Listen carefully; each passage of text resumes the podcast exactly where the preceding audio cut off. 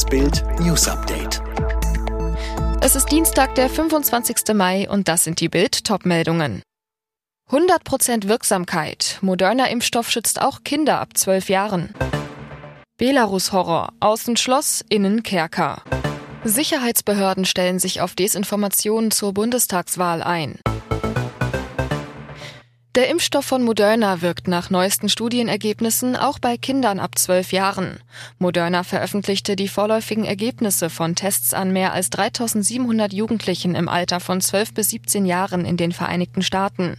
Demnach gab es bei zweifach geimpften Probanden keinen einzigen Corona-Fall. Wirksamkeit 100 Prozent. In der Vergleichsgruppe, die nur eine Scheinimpfung erhielt, gab es dagegen vier Infektionen.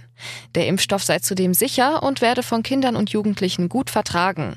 In der Altersgruppe wurden demnach keine bedeutsamen Sicherheitsbedenken identifiziert.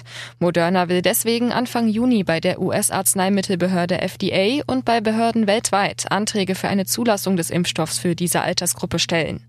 Das Moderna-Vakzin hat in den USA nur eine Notfallzulassung, in der EU bislang eine bedingte Zulassung für Erwachsene. Wie sich die Studie auf die Impfkampagne in Deutschland auswirken könnte, lesen Sie auf Bild.de.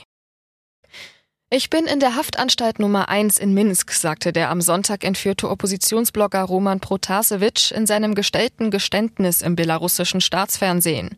Offenbar wurde er unter Folter gezwungen, Sätze wie diese zu sagen, die das Lukaschenko-Regime entlasten sollen. Hiermit erkläre ich, dass ich keine Probleme mit der Gesundheit habe. Ich werde gut behandelt und es erfolgt alles nach Gesetzen. Ich arbeite mit den Ermittlungskräften zusammen und mache Angaben über die Organisation der Massenunruhen in Minsk. Das Gefängnis des Oppositionsbloggers ist ein altes Schloss, 1825 erbaut. Sein klassizistischer Baustil erinnert an eins der berühmtesten Gefängnisse der Geschichte, die Bastille.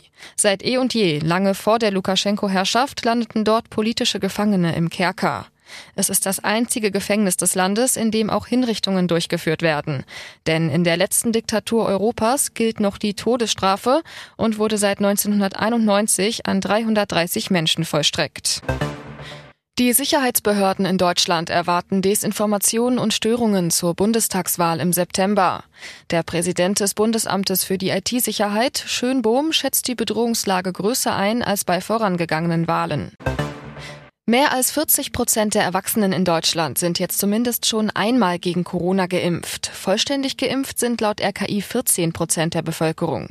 In der Regel wird man zweimal gepiekst, um vollständigen Impfschutz zu haben. Bei dem Johnson Johnson Impfstoff nur einmal. Die AfD hat sich für Alice Weidel und Tino Kruppalla als Spitzenkandidaten für die Bundestagswahl entschieden. 71 Prozent der Mitglieder stimmten für das Duo, das vom rechtsnationalen Lager unterstützt wird. Die Bundestagsabgeordneten Joanna Kota und Joachim Wundrak, die einen gemäßigteren Kurs vertreten, erhielten 27 Prozent der Stimmen. Hansi Flick wird neuer Bundestrainer. Er hat heute beim DFB einen Dreijahresvertrag unterschrieben. Flick übernimmt das Amt von Jogi Löw, für den nach 15 Jahren nach der EM im Sommer Schluss ist. Alle weiteren News und die neuesten Entwicklungen zu den Top-Themen gibt's jetzt und rund um die Uhr online auf Bild.de.